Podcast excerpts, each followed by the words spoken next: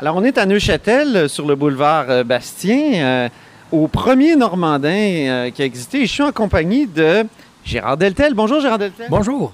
Député, donc, conservateur du coin, en élection. Puis, ça se passe bien? Ah, ça va très, très bien. Mais remarquez, on est en élection, mais il ne faut pas commencer quand tu es député à faire la campagne électorale quand c'est déclenché. Il faut le faire le lendemain de l'autre élection. Fait que ça fait 11 ans que je suis en campagne électorale. Ah bon? OK.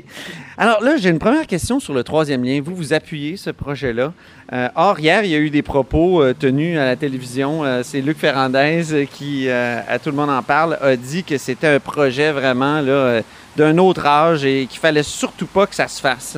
Vous qui appuyez ce projet-là, comment vous avez réagi? Ouais, il a bien le droit à son point de vue. Je veux dire, tous les Montréalais ont le droit de savoir qu'est-ce qui est bon pour les gens de Québec, j'imagine, mais ça leur appartient. Nous, les gens de Québec, et nous, le gouvernement conservateur en puissance, c'est ce que l'on souhaite. On va accompagner le choix du gouvernement du Québec. Il faut quand même savoir que le troisième lien, c'est une initiative du gouvernement du Québec, dûment élu par la population à travers la province il y a un an.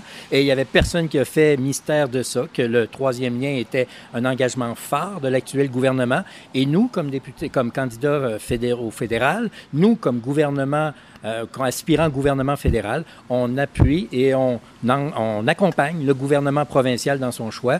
M. Scheer a écrit une lettre au premier ministre en disant qu'il allait être un partenaire financier. Donc, c'est noir sur blanc. On est là et on n'a pas attendu les élections pour le dire. Ça fait plus de 2 ans que nous, les conservateurs, avons dit si le gouvernement provincial va de l'avant, nous serons partenaires. Mais vous, Gérard Deltell, vous êtes favorable au troisième lien. Il me semble que je vous ai déjà entendu. Vous êtes un automobiliste passionné aussi. Vous adorez les voitures.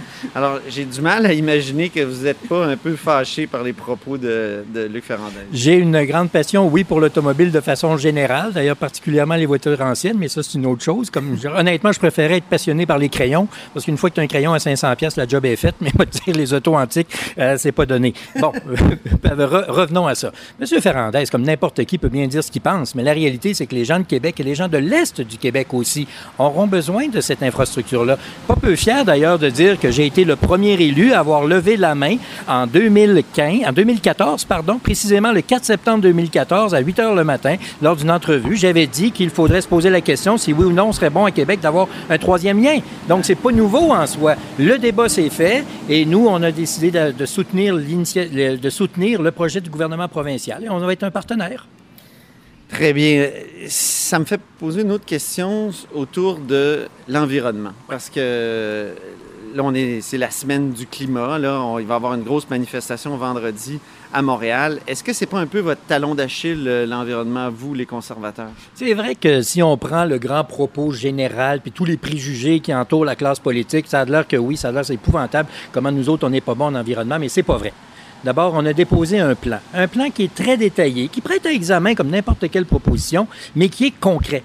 Et nous, on ne l'a pas attendu la dernière minute. Là. On l'a déposé au mois de juin, le 21 juin. Notre chef l'a déposé au Québec d'ailleurs. Puis c'est un plan détaillé en 55 mesures précises qui essentiellement dit on veut miser sur la haute technologie pour réduire les émissions de gaz à effet de serre. On veut miser sur l'initiative personnelle, comme par exemple les gens qui ont une maison, s'ils veulent faire de la rénovation éco-énergétique, ben on va les encourager là-dedans avec un crédit d'impôt. On veut amener les entreprises et les obliger, le cas échéant, à investir en haute technologie pour réduire les émissions de gaz à effet de serre. Nous, on part du principe que taxer ne fait pas directement baisser les émissions de gaz à effet de serre. Et au Québec, on l'a vu, là. Au Québec, il y a une forme de taxation qui existe avec la bourse sur le carbone. Et c'est pas moi qui le dis, là. C'est le ministère de l'Environnement, dans un document déposé par le premier ministre du Québec à l'Assemblée nationale le 27 novembre dernier, qui conclut que pour les premières années de la bourse sur le carbone, donc jusqu'à maintenant, ce qu'on peut faire, 2014, 2015, 2016, zéro réduction des émissions de gaz à effet de serre. Taxer ne fait pas directement baisser. Par contre, investir dans la haute technologie... Donc la bourse sur le carbone, ça ne fonctionne pas, la bourse sur le carbone? Bien, regardez les résultats. Les résultats, pas moi qui le dis, c'est le ministère de l'Environnement dans un document déposé par le premier ministre du Québec à l'Assemblée nationale. On ne parle pas d'un think tank group ou je ne sais pas quoi, là. C'est le gouvernement du Québec, le ministère de l'Environnement qui a analysé ça. Il y a même une petite augmentation de 0,1. Je ne ferai pas de la démagogie politique en disant « Regardez, la bourse carbone, ça fait augmenter les émissions de gaz... » Non, mais la réalité, c'est que ça ne les fait pas baisser. Mm-hmm. Donc, vous, votre plan, qu'est-ce que c'est, là? Est-ce que ça, et surtout, est-ce que ça vous inquiète, les changements climatiques? Mais on le reconnaît et on le dit qu'en effet, il y a des changements climatiques, qu'il y a urgence d'agir, que l'humain a une part de responsabilité là-dedans et qu'on doit agir, que l'humain doit agir là-dedans. C'est écrit noir sur blanc. Alors, oui, je suis prêt à accueillir, parce que ça fait partie du folklore politique, là, les préjugés face à nous autres, mais j'invite les gens à regarder notre plan, qui prête à examen. Nous, on pense qu'il est vraiment très bon, puis qu'il est très percutant, puis qu'il est très pertinent, parce qu'on a des mesures concrètes pour aider les entreprises à baisser les émissions de gaz à effet de serre, pour aider les citoyens à baisser les émissions de gaz à effet de serre, pour inviter les villes et les provinces à travailler ensemble plutôt qu'en silo, comme on le fait actuellement. C'est ça le rôle du gouvernement fédéral, c'est pas de taxer.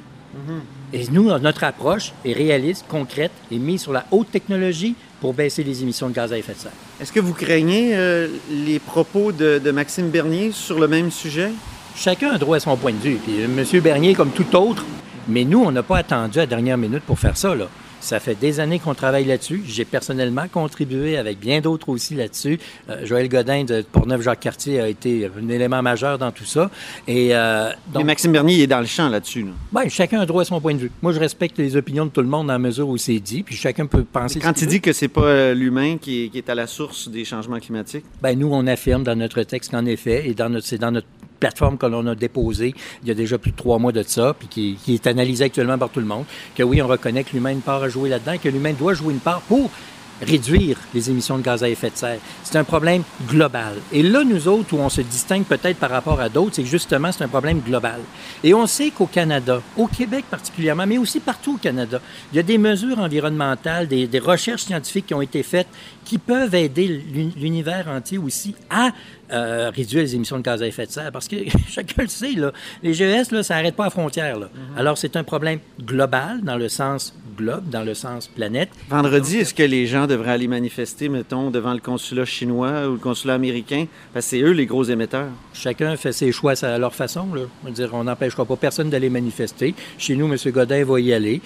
Tout ce qu'on souhaite, c'est que, contrairement à ce qu'on a vu, malheureusement, quand moi, je vois M. Charette, le ministre de l'Environnement du Québec, qui se fait dire « Viens pas ici », je trouve ça très malheureux. Ah oui, pourquoi?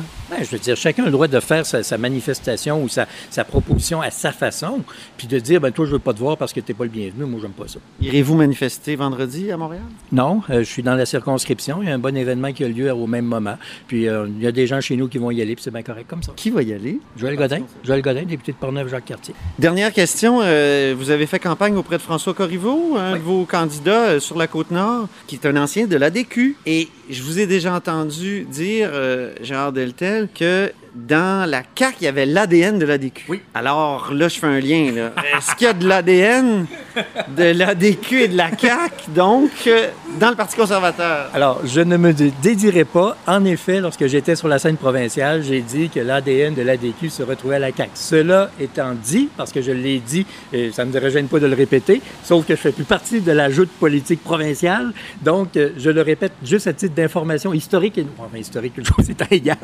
mais c'est pas une question que j'affirme aujourd'hui, ça je l'ai dit, je l'assume pleinement.